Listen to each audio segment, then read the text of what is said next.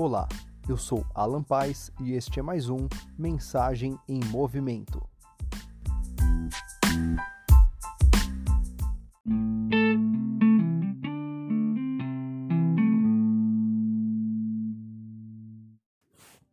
Olá, quero iniciar agradecendo a Deus a oportunidade de trazer a palavra através deste e de outros áudios que fiz ao longo desses dias. É um prazer muito grande realmente trazer a palavra revelada através da Bíblia. E os versículos, os temas que trago são testificados no mesmo. Acompanhe, compare, mesmo que a sua tradução talvez seja um pouco diferente da que eu venho utilizado.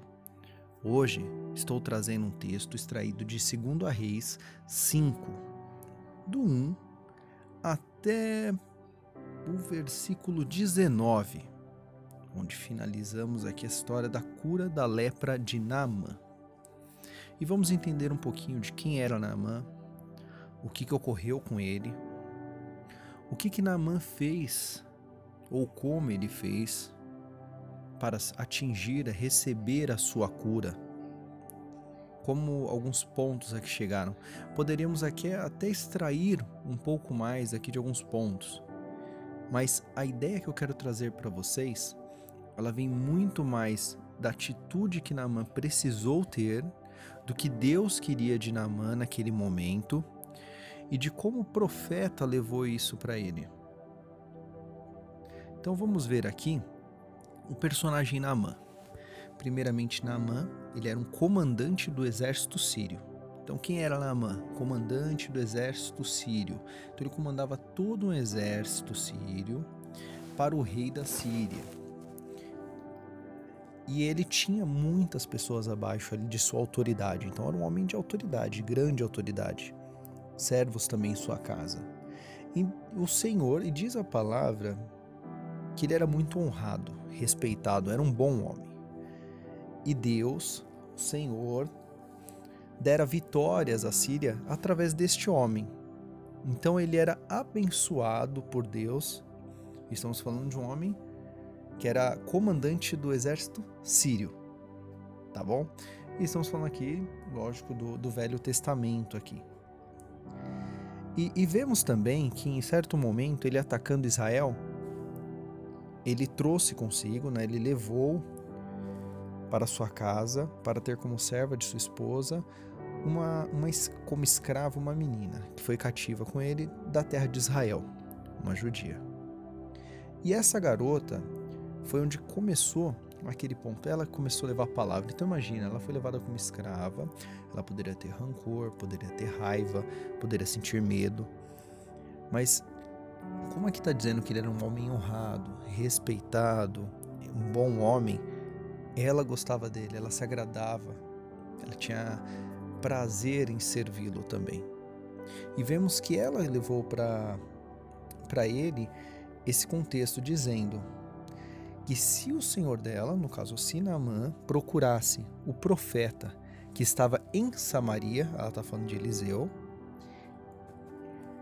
ele seria curado da lepra. Deus o curaria através desse profeta.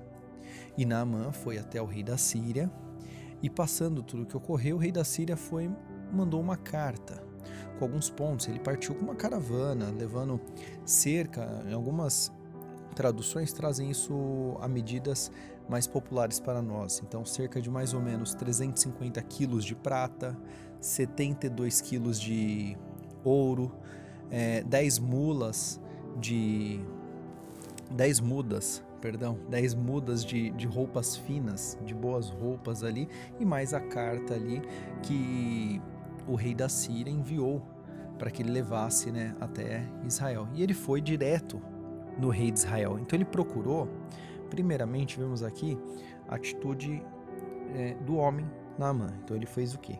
Eu vou para Israel, preciso de cura, eu vou procurar quem tem mais importância em Israel. Ele não procurou o profeta. Ele não foi procurado a quem tinha se existe Deus em Israel, logo o homem mais importante de Israel, o rei de Israel, vai me ajudar, ele que vai resolver. E assim foi, mas o rei de Israel não entendeu o que estava acontecendo. E ele lê naquela carta, ele entendeu como se o rei da Síria estivesse procurando um motivo para atacá-lo novamente, para, é, para se desentender com ele. E não era esse objetivo, e fala sobre o desespero que esse rei no momento enfrentou e demonstrou com até a questão de rasgar as suas vestes. Mas é, Eliseu, ao saber disso, é, enviou uma mensagem ao rei dizendo que, que ele não precisaria rasgar, não havia necessidade de rasgar as suas vestes. Que ele deveria mandar este homem, mandar Naamã, se encontrar com ele, para que ele, que Deus através dele curasse Naamã.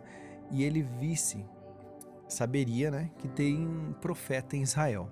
Então assim o fez. Naamã foi com toda a sua comitiva, com os cavalos, carruagens, com todo aquele aparato, ouro, prata, as roupas, direto até, até Eliseu. E Eliseu recebeu? Não. Eliseu mandou um mensageiro. Então vê, ele foi para falar com o rei. De lá, o, o profeta pediu que viesse falar com ele. E o profeta enviou um servo ele não falou direto com Eliseu. E esse servo disse as palavras de Eliseu, no qual Naamã deveria mergulhar sete vezes no Rio Jordão, se banhar sete vezes no Rio Jordão e a sua pele seria purificada. Então vemos é, depois a indignação, a, o momento ali de frustração de Naamã com tudo isso que após todo esse caminho de procurar um rei, depois procurar um profeta, um servo deste profeta lhe traz um recado, vem um, vem um recado para ele de como ele deveria fazer. E ele ficou indignado, porque ele achou que o profeta devia receber, devia clamar, devia tocá-lo, devia é, fazer alguma coisa, ter uma atitude desse profeta para que ele fosse curado. Ele ainda não entendia a autoridade, apesar de ser um homem de autoridade, ele não entendia a autoridade. E Eliseu mandou uma mensagem de Deus para ele. Então a autoridade de Deus era muito maior do que ele deveria fazer. E a questão não era o sacrifício ou o preço daquilo, mas a obediência. Foi quando um servo chamou a atenção de, de Naamã sobre o que ele faria. Se fosse algo difícil, se fosse algo grandioso, que fosse pedido, ele não faria? Quanto mais se banhar sete vezes no Jordão. E o que ele ficava mais eh, martelando na cabeça de Naamã é a questão dos rios de Damasco serem muito mais limpos que o Jordão ou qualquer outro rio de Israel. Por que ele não poderia então se purificar em outro rio? E a palavra daquele servo, imagino que ecoou na cabeça dele, no coração dele. Eis que Naamã tomou uma decisão. E decidiu obedecer, decidiu obedecer as palavras que vinham de Deus através do profeta e foi se banhar no Jordão. Imagine comigo agora ele entrando uma vez na água, saindo e não viu nada. Duas, três, quatro, cinco, nada. Seis vezes, nada. A sétima vez, ele levantou curado, com a pele de menino, com a pele jovem, e a alegria dele foi tremenda. Porque ele não precisou só confirmar o que aconteceu, mas ele, ele teve convicção que aquilo daria certo. E ele entrou com certeza que ia dar certo.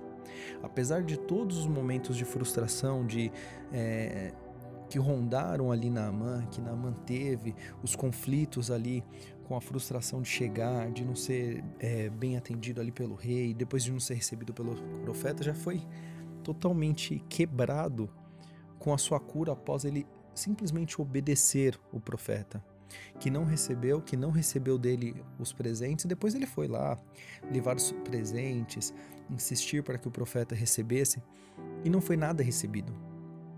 Porque vemos um pouco depois, Eliseu trata que não era momento de receber aquelas coisas, de almejar, de querer aqueles bens. O foco era Deus, era a palavra, era a obediência que Deus estava ensinando, era como Deus estava ensinando Naamã. E Naamã diz naquele momento que ele recebeu o Deus de Israel como seu único Deus, sem mais servir mais nenhum outro. E assim tem que ser com nós, assim tem que mudar às vezes a nossa percepção de pensar em sacrifícios, em fazer coisas grandes, em buscar de uma certa maneira e simplesmente obedecer a palavra, dar os sete mergulhos obedecendo a palavra, um mergulho de cada vez. Desejo a você uma excelente jornada e que você possa compreender a cada dia mais, com passos de fé, que os seus mergulhos, no tempo certo, trarão a vitória.